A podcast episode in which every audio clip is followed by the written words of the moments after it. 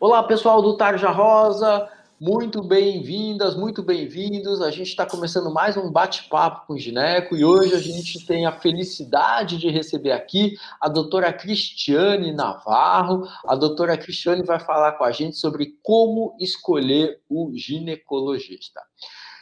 Cristiane, é, muito bem-vinda, muito legal ter você aqui. E a gente começa a discutir um tema que é muito importante, principalmente para as meninas, para as adolescentes que ainda não chegaram ao consultório do gineco, né?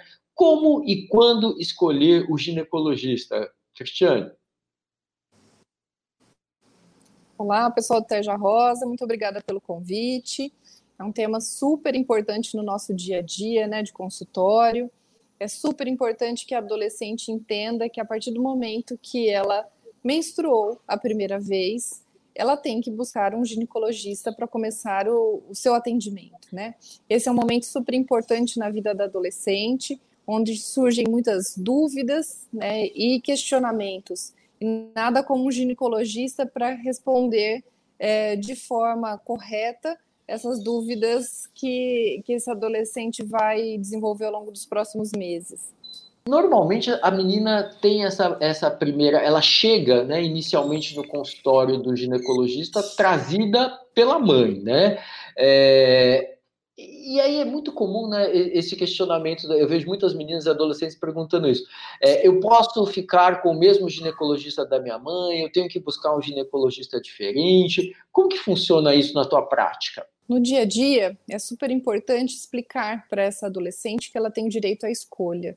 Lógico que às vezes acaba sendo mais prático para essa mãe levá-la né, no ginecologista já de costume. É, eu sempre recebo aqui no consultório é, uma grande quantidade de adolescentes pelo fato de eu ser mulher, e isso a, atrai né, o, o público feminino mais jovem, mas é muito importante também entender e explicar isso para adolescente que tudo que for falado e conversado dentro do consultório é sigilo médico-paciente. Então, por mais que a mãe dela seja minha paciente, numa outra oportunidade, a gente não vai tocar no assunto do que foi falado na nossa consulta né, previamente. Então, trazer a, essa, essa experiência para o adolescente, explicar que é seguro o ambiente é fundamental. Cristiane, outra coisa que elas têm muito receio, muito medo, muita vergonha é, é a, a, a, primeira vez, né? Eu vou chegar no consultório do, do ginecologista, da ginecologista, ela vai querer me examinar, é, eu tenho vergonha de tirar roupa. Como que funciona isso é, do ponto de vista prático? É assim, o primeiro dia, a primeira visita, já tem exame clínico, já tem exame físico ou não? É uma realidade mesmo, né, do consultório. Eu brinco com as adolescentes quando eu vejo na, na ficha que é a primeira consulta ao ginecologista, eu falo, olha, eu sou boazinha, né, tô vendo que você tá com as mãos suadas e geladas, né, existe um pânico mesmo da adolescente é, e uma fantasia em cima do que vai ser, o que vai acontecer durante aquela primeira consulta.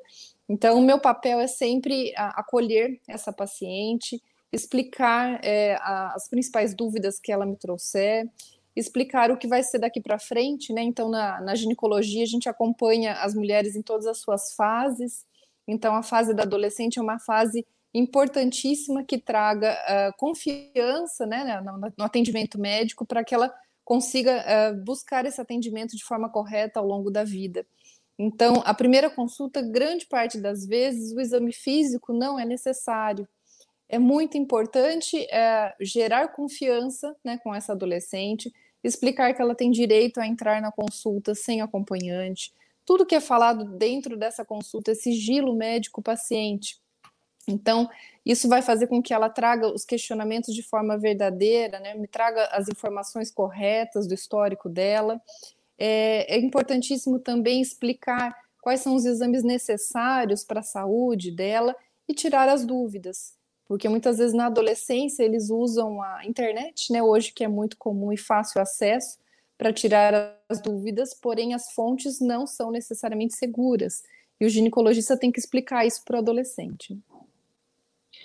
Cristiane, do ponto de vista prático, é, você sente, por exemplo, é, é, isso é muito comum na, na, na minha área, assim, de, de, psiquiatria, de terapia. Às vezes o, o, a, o paciente ou a paciente passam por vários terapeutas até achar alguém com quem eles é, é, se identificam, com quem eles se dão bem. É, isso também pode acontecer na prática do consultório do ginecologista. A menina passar por alguns ginecologistas até ela encontrar alguém com quem ela consiga conversar, falar, é, criar esse vínculo de confiança que você está contando. É, é, comum isso acontecer ou normalmente elas já ficam é, no, no, primeiro ginecologista que, que, que elas passam? Como que funciona? É muito comum, né, as pacientes é, buscarem vários profissionais até encontrarem aquele onde ela vai se sentir mais segura e acolhida, né?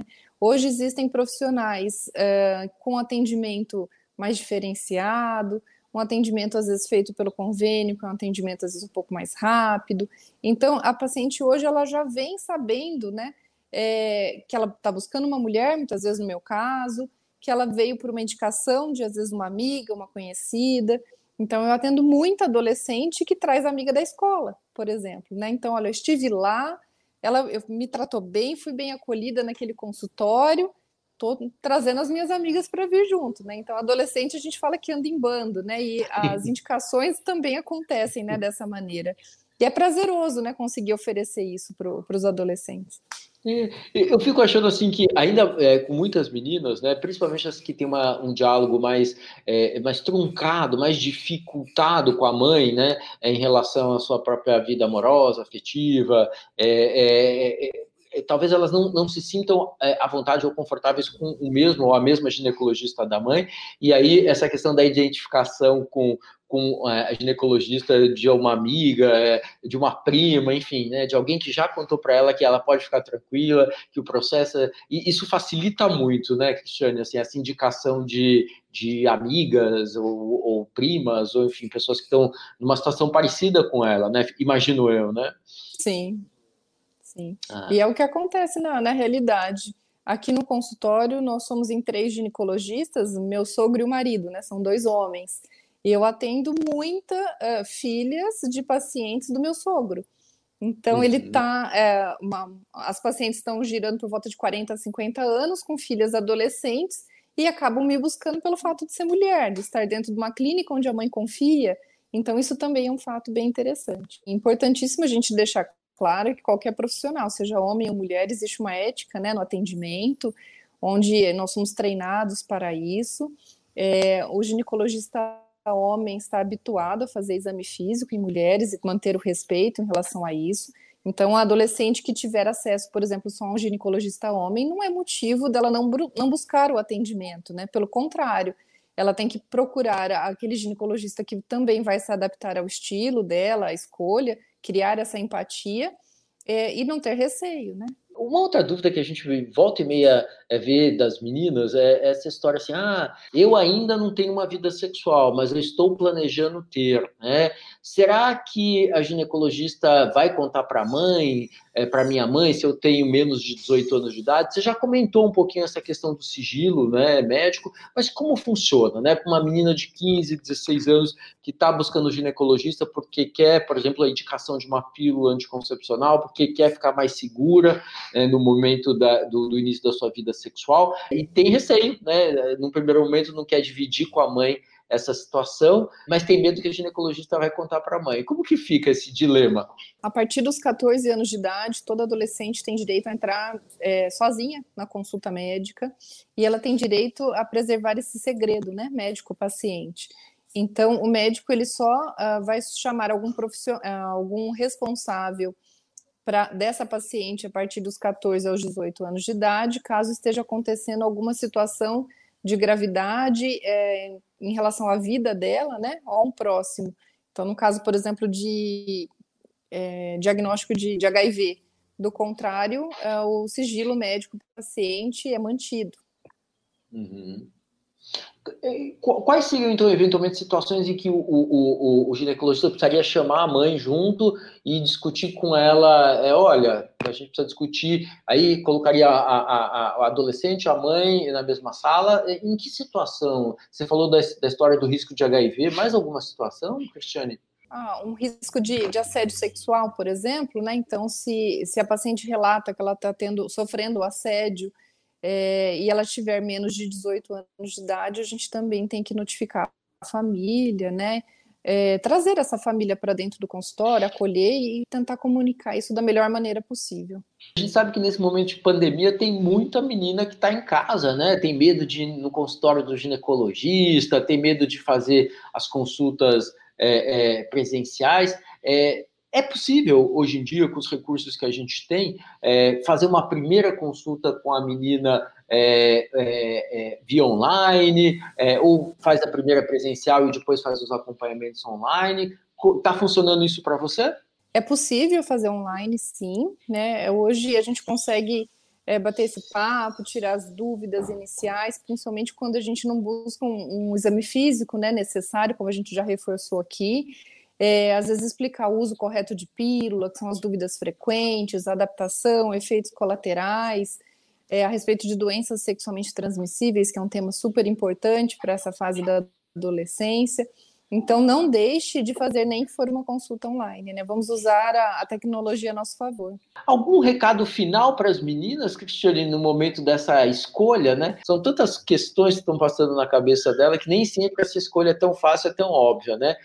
Que recadinhos você daria aí é, é, para essa menina que está nesse momento da escolha do seu, do seu médico? O recado que eu dou para as adolescentes é que elas não tenham medo de buscar o atendimento, procurem bons profissionais, procurem profissionais que são indicados pelas amigas, né? Então é um bom caminho nesse sentido, profissionais até que as suas mães vão indicar e se sintam é, tranquilas em relação ao sigilo, né?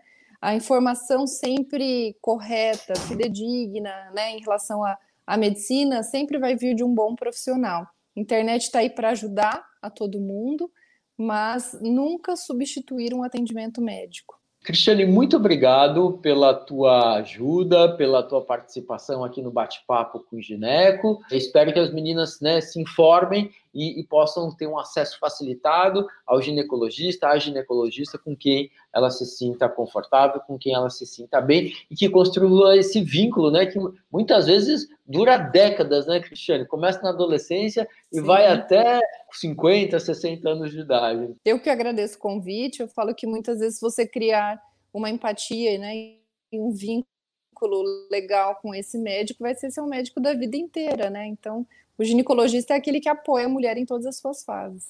Muito obrigado, Cristiane. Muito obrigado a você que assistiu esse videozinho aqui no Tarja Rosa e continua com a gente. Logo, logo tem mais novidade, mais bate-papo com o Gineco. Valeu!